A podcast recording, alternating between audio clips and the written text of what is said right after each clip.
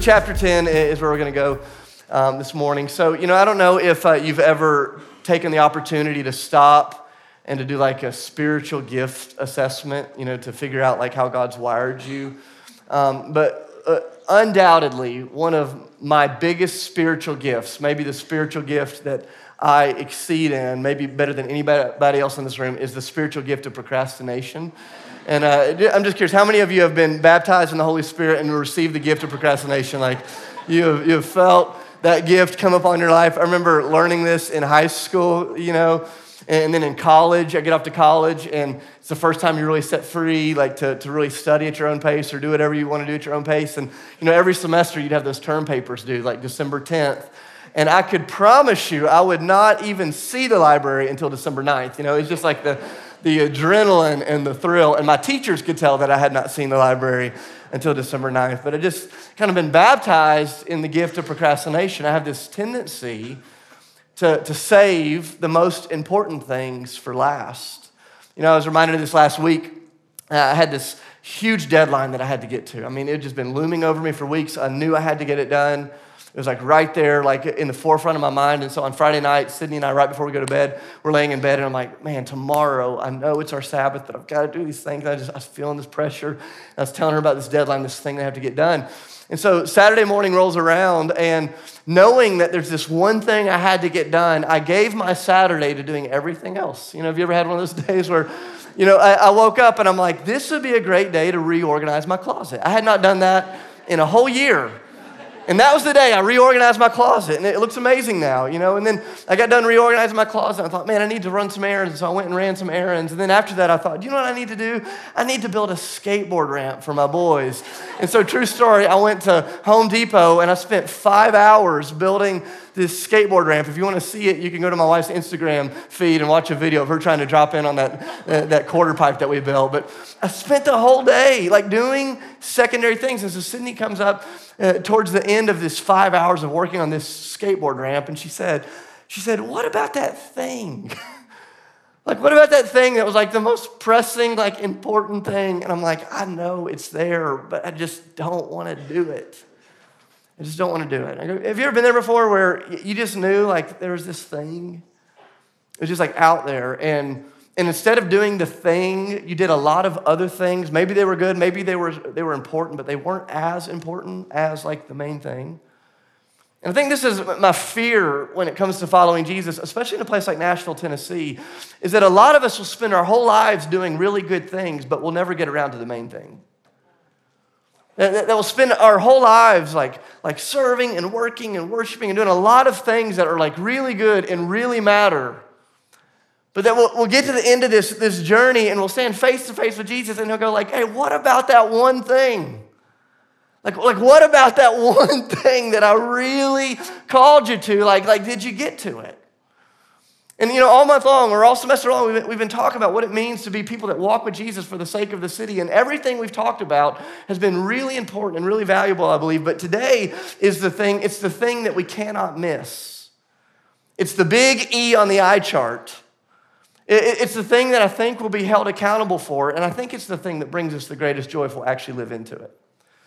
And so, if you take notes or if you want to hold on to the big idea of, of, of what we're going to talk about this morning, I want us to wrestle with what it looks like to be a group of people who live with radical compassion that flows out of our radical love for God.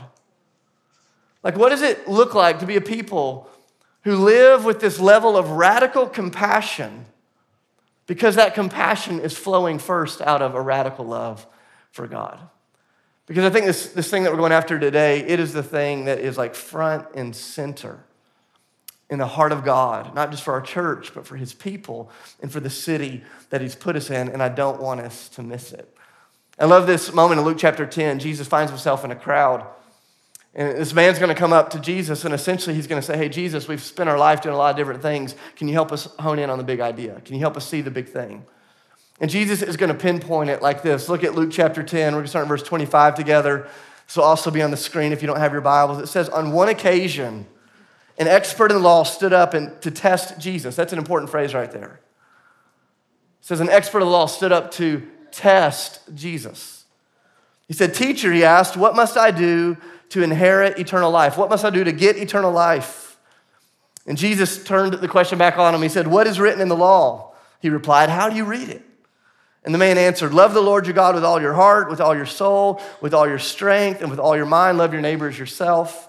And Jesus answered, You have answered correctly. Jesus replied, Now do this, do this, and you will live. And so I love this moment. It says that Jesus is there in this crowd, and this expert of the law, uh, a lawyer, not uh, necessarily a lawyer as we understand lawyers, but this guy was a, a, theologian. He was a scholar who specialized in the first five books of the Old Testament, which they called the Torah. And he knew all the ins and outs of the law of God. This was this guy's professional job. He had spent at least 18 years in rabbinical training to get to this moment, and now he was practicing as this expert of the law. And here you have this expert of the law that has come to Jesus and this lawyer, he, he asked Jesus a question. Now, eh, here's what I want you to think about for a moment. You know, in, in a trial, when someone's being put to the test, does a lawyer ever ask a question in a courtroom that they don't already think they know, they know the answer to? A lawyer never puts somebody on the stand wondering what they're going to say. Lawyers ask the questions they think they know the answer to. So he comes to Jesus to test him. He says, Jesus, what is the main thing? Like, how do you want us to spend our Saturday? And Jesus looks at him and he does this thing that's really frustrating for a lot of us, but instead of answering the question, he asks another question. He says, How do you read it? You're the expert in the law. How do you see this? How do you read it? It's what I do with my children. You know, our boys will come up and they'll always ask us these questions that they already know the answer to. It's like 11 o'clock at night. Hey, Dad, can I eat a bucket of ice cream? What do you think I'm going to say? Dad, can we juggle pocket knives? Can we start a fire in the treehouse? You know, can we do something dangerous? How do you think I'm going to answer that, right? They'll ask these questions that they already know the answer to, just hoping to get something different. This guy comes to Jesus. He says, Jesus, what's the main thing? Like, how do we get eternal life? How do, how do we get at the thing that matters most to God? And Jesus said, How do you read it? And he answers with a textbook answer. He quotes a verse out of Deuteronomy and a verse out of Leviticus 19.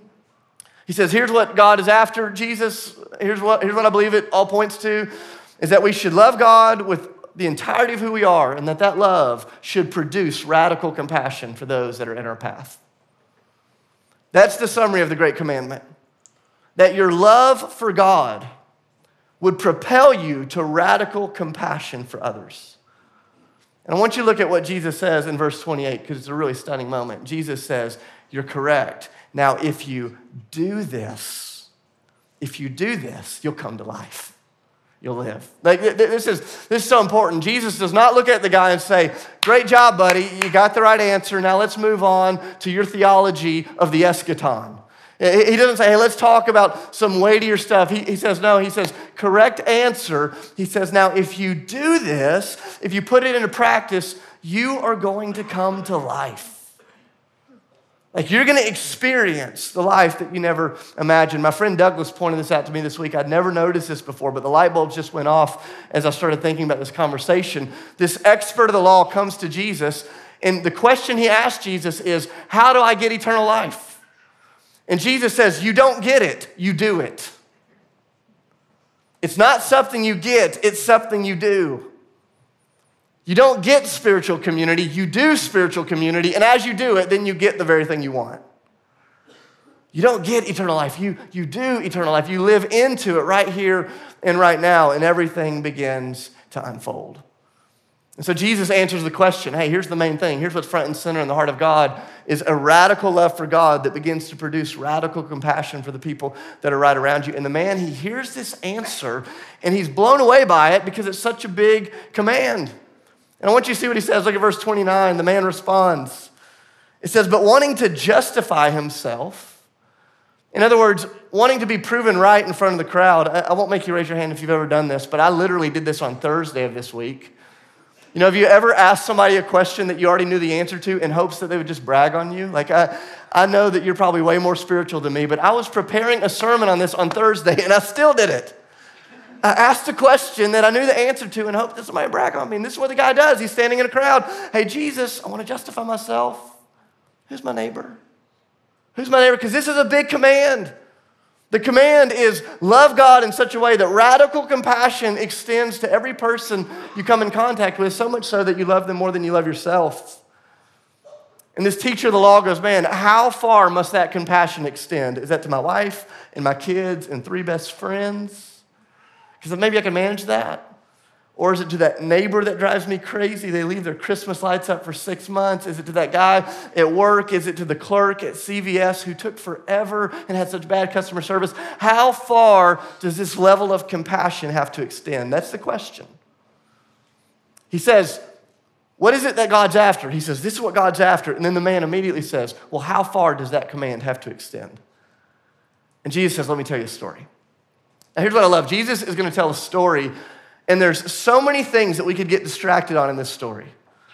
We, we, we could spend our time focusing on who is a Samaritan and who is a Levite and who is a priest and who are all of these people. But I don't want us to get caught reorganizing our closets when God is asking us to do the main thing. And I want you to notice that although there's a lot of interesting stuff in this story that Jesus is going to tell, he tells the story for one reason, and that is to answer the question to whom does this compassion have to extend itself? To whom is your neighbor? Does that make sense? Kind of give me a verbal if that makes sense, because I don't want us to miss. The one thing that Jesus is trying to answer is who is your neighbor? He says, Let me tell you a story. It goes like this, verse 30. Jesus replied, A man was going down from Jerusalem to Jericho when he was attacked by robbers. They stripped him of his clothes, they beat him, and went away, went away, leaving him half dead and naked. A priest happened to be going down the same road, and when he saw the man, he passed by on the other side. So too a Levite, who was another religious person, when he came to the place and he saw him, he passed by on the other side. But a Samaritan, this would have been the least likely person in the story during the days of Jesus, but a Samaritan, as he traveled, came where the man was, and when he saw him, he took pity on him he went to him, he bandaged his wounds, pouring oil and wine on him. Then he put the man on his own donkey. He brought him to an inn and took care of him. And the next day he took out two denarii, which is like two days' worth of wages during the days of Jesus. And he gave them to the innkeeper and he said, Look after him, he said, and when I return, I will reimburse you for every extra expense that you may incur. And so uh, this man comes to Jesus. What is it that God's after? Radical love that expresses itself in radical compassion towards your neighbor. The man says, How far does that have to go? Who's my neighbor? Jesus says, Let me tell you a story about a guy that was walking down to Jericho and he was beaten and left for dead on the side of the road. And there's a lot of things that you could see in the story, but I just want you to notice a couple of things as Jesus starts to talk about this kind of compassion. This sort of compassion that Jesus is speaking about is a type of compassion that is never convenient. Compassion, in the eyes of Jesus, is never convenient. Compassion does not fit in a slot on your calendar. Compassion doesn't fit neatly between that two o'clock and that four o'clock meeting that you have on Thursday. Compassion doesn't fit neatly in the slot that you had allotted for house church or for church or for service, that, that the compassion is very rarely a convenient invitation. And this is important. I mean, think about this Samaritan. We have no idea where he was going, but he had places to be. He was traveling to see somebody down in Jericho. We don't know if his friends or family, and maybe he's traveling for business. And this was in a day before cell phones. He couldn't even call and text them that he's running late. says he's on the way. He sees this guy that's in need and he doesn't just stop to check on him, he stops to help him. And it says he spends the entire night nursing this guy's wounds, taking care of him. See, the compassion of Jesus, the compassion that Jesus is calling us into is a compassion that is never convenient. And if you worship the God of convenience, you will never follow the God who's marked by compassion. Because compassion is not convenient. Not only is compassion not convenient, Compassion isn't cheap. Uh, I don't know if you noticed this, but the, the, the, guy, he, he stops on the side of the road and he uses his own supplies to meet the guy's needs. He uses his own money to pay for the guy's needs. He sees the opportunity and he doesn't get a group together and say, man, we need to start a nonprofit. We need to do. You know, those things aren't wrong. But what he sees is he sees the need and he meets it at the cost to himself. I go, this is the invitation. This is the invitation of Jesus' definition of compassion. It's very rarely convenient, it's very rarely cheap, and it is almost never clean. I want you to think about this how disgusting this scene would be. This man is naked and nearly dead. He is bleeding on the side of the road. You know, I don't know if you've ever tried to pick up a naked, bleeding man before. Like, neither have I for the record. But, like, I want you to just imagine this scene. Like, if somebody was laying on the ground naked and bleeding and you're trying to lift them up, how heavy and how awkward and weird that would be. The blood is getting all over this guy, all over his robes, all over his clothes. It says that he lifts him up and he puts this guy on his own donkey. Now, we, we don't know a lot about the Samaritan, but if he, was, if he was in the lower class of society, he wouldn't have had a donkey, he would have been walking. If he was in the upper class of society, he probably would have had a nice horse, but this guy's rocking a nice donkey, probably middle class, you know. This guy's not driving an Escalade, he's got a 2004 Suburban with cloth interior. I mean, that's the that's, that, that's the car. Maybe an Explorer, you know, like Ford Explorer is this guy's car. And, and he's rocking it. And, and he, he, he lifts him up and he puts the bloodied guy on his cloth seats in his car. Compassion, at least as Jesus defines it. It is never something we can just do from a distance, at an arm's reach, with a little bit of money, a little bit of time, a little bit of prayer. Compassion, it is close, it is costly, it is messy, it is expensive, and it is very rarely convenient. But Jesus looks at this teacher of the law and he says, This is what I'm talking about when I say that you love God in such a way that it flows into radical compassion for those that are in your path. I love the way the conversation keeps going. Look at verse 36. It says, Now Jesus asked the question. He says, Which of these three do you think was a neighbor to the man who had fallen into the hands of robbers? And the expert in the law replies, The one who had mercy on him. And Jesus replied, Go and do likewise. Like, I, love this moment. Jesus doesn't go, Great job, you passed the test. Jesus was not concerned whether or not this guy knew the right answer. He was concerned whether or not this guy would go and live out the right answer. And the problem for this expert of the law is the same thing that's the problem for so many of us is that his level of knowledge exceeded his level of obedience. And then, whenever your level of knowledge exceeds your level of obedience, you are setting yourself up for self deception. Where you spend your whole life reorganizing the closet and running the errands and building the skateboard ramp, but never getting around to the thing that mattered most.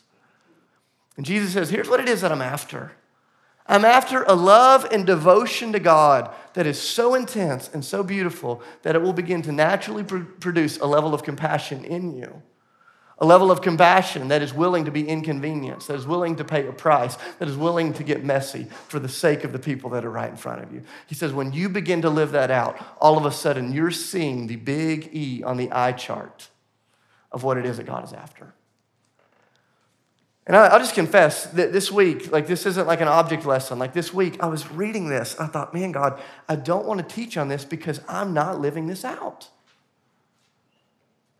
And at least you all can sit in the seats and escape. Like, I've just got to wrestle, at least in front of you, with the reality that this is not as true of my life as I want this to be true of my life.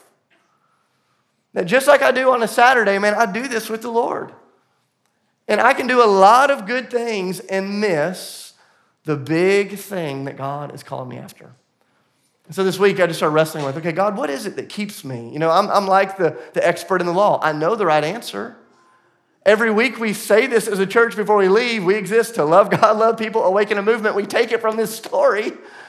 We know the right answer. The question is not, would you pass the test on Sunday? The question is, would you pass the test on Monday? If I passed out the, the fill in the blank here, what's the two most important things to God? Love God, love people. Nailed it. But the question is tomorrow when you're running 10, late, 10 minutes late for the meeting, or when your kids or taking more energy than you want them to take, or when school is bearing down on you, or when you have that thing that you've been planning to do, and when you come in contact with the person in need. Will your love for God be clear enough that it flows towards them in radical, costly, inconvenienced compassion? Jesus says that is what God is after. You know, for me, I just started making a list this week. I'd encourage you to do it. I'll share some of my brokenness and baggage with you, and you go home and figure out your own baggage. But I was like, God, what is it that keeps me from living this out? You know, one of the things that kept coming up, the Spirit just kept showing me, is that sometimes I'm just too busy. Sometimes I'm just too busy. I'm talking about me. I'm not talking about you. I'm just gonna, I'm gonna use you all as my therapist for the next five minutes, okay? Like, these are some of the things that jacked me up. Like, and here's what I've learned is that when, when I'm too busy, when I'm too busy, I see people as an inconvenience, not an opportunity. And I hate that that's true about me. Have you ever had one of those moments where your schedule is so full and somebody stops and they ask you to do one more thing and you just want to snap? because you're a Christian and you're from the South, you know how to manage it externally. But internally, you're about to freaking die. Like, you're like, oh, one more thing, one more thing, right? Like, you just realize the invitation to compassion, it is never convenient. And when you're too busy, when you're too busy, you'll never step into it. People will be a problem to be solved instead of a person to be loved. I love, to, I love how Jesus would live this out. You know, there's that moment in Mark 5, he's preaching. He's in the middle of preaching, and somebody interrupts him in the middle of the sermon, says, My daughter's dying. Jesus leaves to go heal the daughter. On the way to go heal the daughter, somebody else stops him in the crowd and says, I've been bleeding for 12 years. He's in the middle of being interrupted, and he's interrupted again.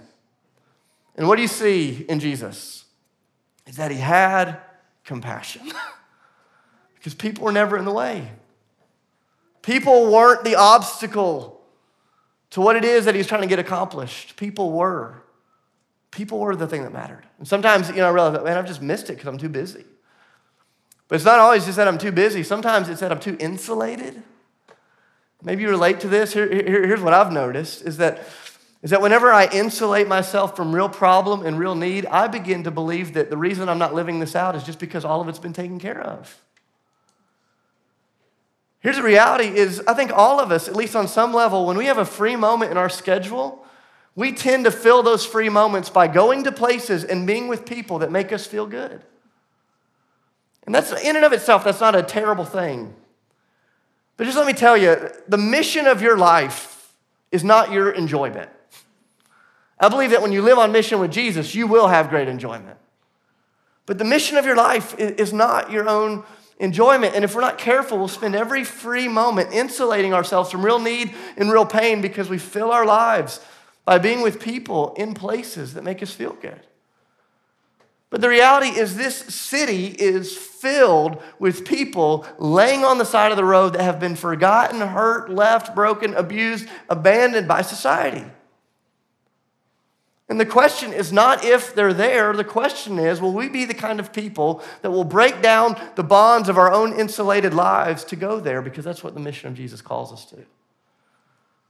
There's times I miss this because I'm busy, there's times I miss it because I'm insulated, there's times that I miss this because I've reduced my definition of compassion to something smaller than what Jesus defines it as here in Luke chapter 10. Here's what I mean by this.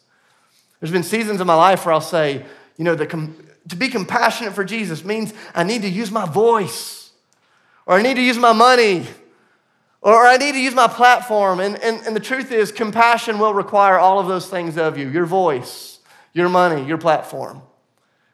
But the compassion that Jesus is talking about never starts there. The compassion that Jesus starts uh, does not start on your Twitter feed. And here's the problem if I could just say it, a lot of us are willing to say things on Twitter, to advocate for things on Twitter that we won't advocate for around our dinner tables. I'm glad that you're passionate about racial reconciliation. But if you don't have any friends of other races sitting at your dinner table, then your voice is hollow. We don't need to speak about it on Twitter before we speak about it around our dinner tables in our own lives. And if we reduce compassion to merely using our voice, or to merely giving our money, and we never get down off the donkey and wrap our arms around the bloody bodies of our brothers and sisters that have been left on the bottom of society, if we never get into the mess, we're not doing the thing that Jesus has invited us to. Sometimes I'm too busy. Sometimes I'm too insulated. Sometimes I reduce the definition. Sometimes I'm just too self centered. And I know none of you have ever struggled with this. These are, these are just my baggages, okay? Like, I'm just telling you my stuff. I go, guys, we live in a culture that is continuously discipling us to worship ourselves. Everything around you is, is trying to tell you that you are the most important thing in the world. And it's just not true. Uh, I mean, this is an amazing phenomenon. There, there, used to be a day, some of us are old enough to remember this, there used to be a day where cameras were used to take pictures of things other than yourself. I literally remember when you had to define the word selfie because nobody knew what it meant. Was a weird, like, selfie, what is that? It, it is a crazy phenomenon that the, the most expensive camera you own is on your phone and that is pointing at your face. It has been built that way because the culture has told you that you matter more than anything.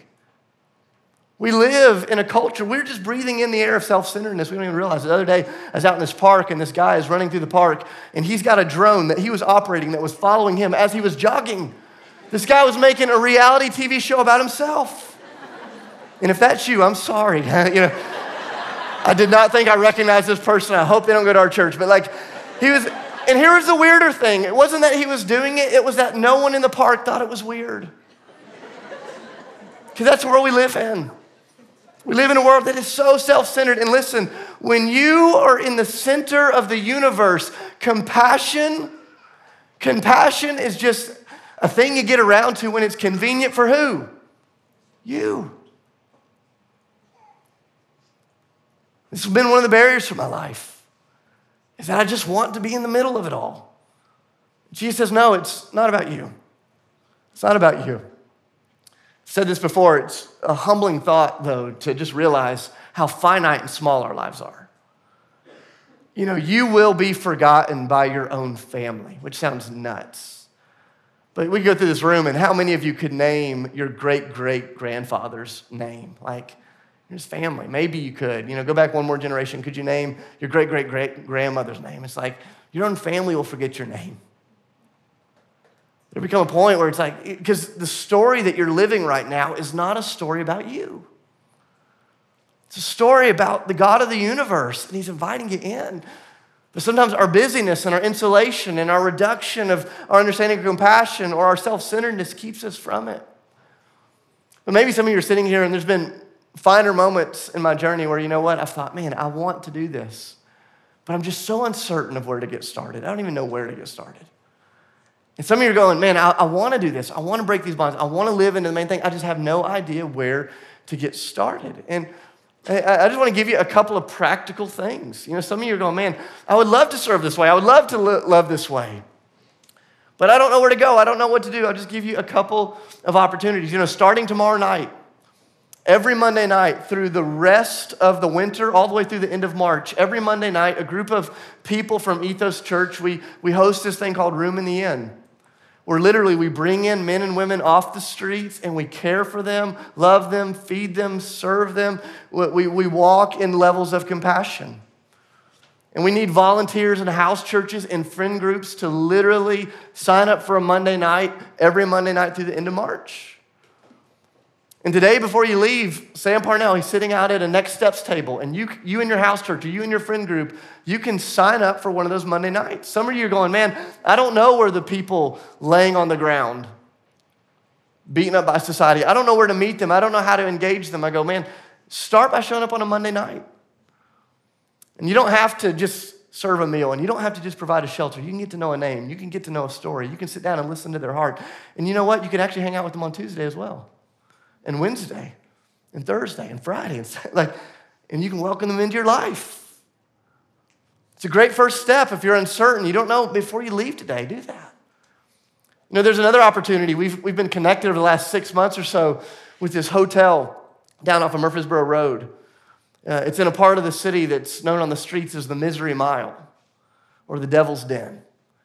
Uh, it's the place that's overrun by drugs and prostitution and sex trafficking. It's just, it's a part of the city that doesn't get any publicity when people come to visit the city for a bachelorette party. It's, it's kind of the, the underskirt of the city that people don't know what to do with. And there's this little hotel right there in the middle of that stretch. You know, the majority of the people that live there have uh, felony records. A lot of them are on the sex offenders list, and the society doesn't know what to do there. But it's been amazing because over the last few months, there's been this ministry that's been going on there. And they, they approached our church and they said, Hey, we've seen an ethos. We've seen in the people of ethos the kind of compassion that could love people that are on the bottom. Would you come engage with us here? So every week, people are going and they're serving meals and they're discipling these men and women. They're, they're taking care of the kids and they're doing all sorts of incredible things. And I believe the opportunity just has the ability to just keep going further and further and further. And one of the things that you can step into today is literally as you're leaving at that same place you sign up for room in the inn, we have these grocery bags with a list on it. Take one of these bags, fill it up with the stuff that's in it this week, bring it back next week. We're gonna throw a huge Thanksgiving celebration for them on the Wednesday before Thanksgiving. We're going to bless their lives. We're going to engage, but we're not just dropping things off, we're engaging with them relationally. We're saying, God, how can we go that next step? Because compassion isn't just about what we give, it doesn't stay at a distance, it gets down off the donkey. It meets people in the mud and it says, Come all the way close. And for some of you, man, that'd be a great opportunity. If you're over the age of 18, that's kind of the rules for going and serving on site there. If you're over the age of 18, you want to go serve, come serve with us. Get engaged. You can do that before you leave. But it's not just stuff that we put together for you, man. You know, every day, I'm convinced before you get home today, you'll probably see an opportunity. Or before you get through your work week, you're going to see an opportunity. I just want to challenge you will you be the kind of people that will meet it? You know, we've, we've handed these out so many times before, but we've created these resources. Love your neighbor resources that are literally just designed. A journal. You can sit down and walk through it literally in under an hour and just answer a few questions. And I guarantee you, it will help you begin seeing some of the needs and the areas of brokenness around you and what to do about it. And here's what I go I go, man,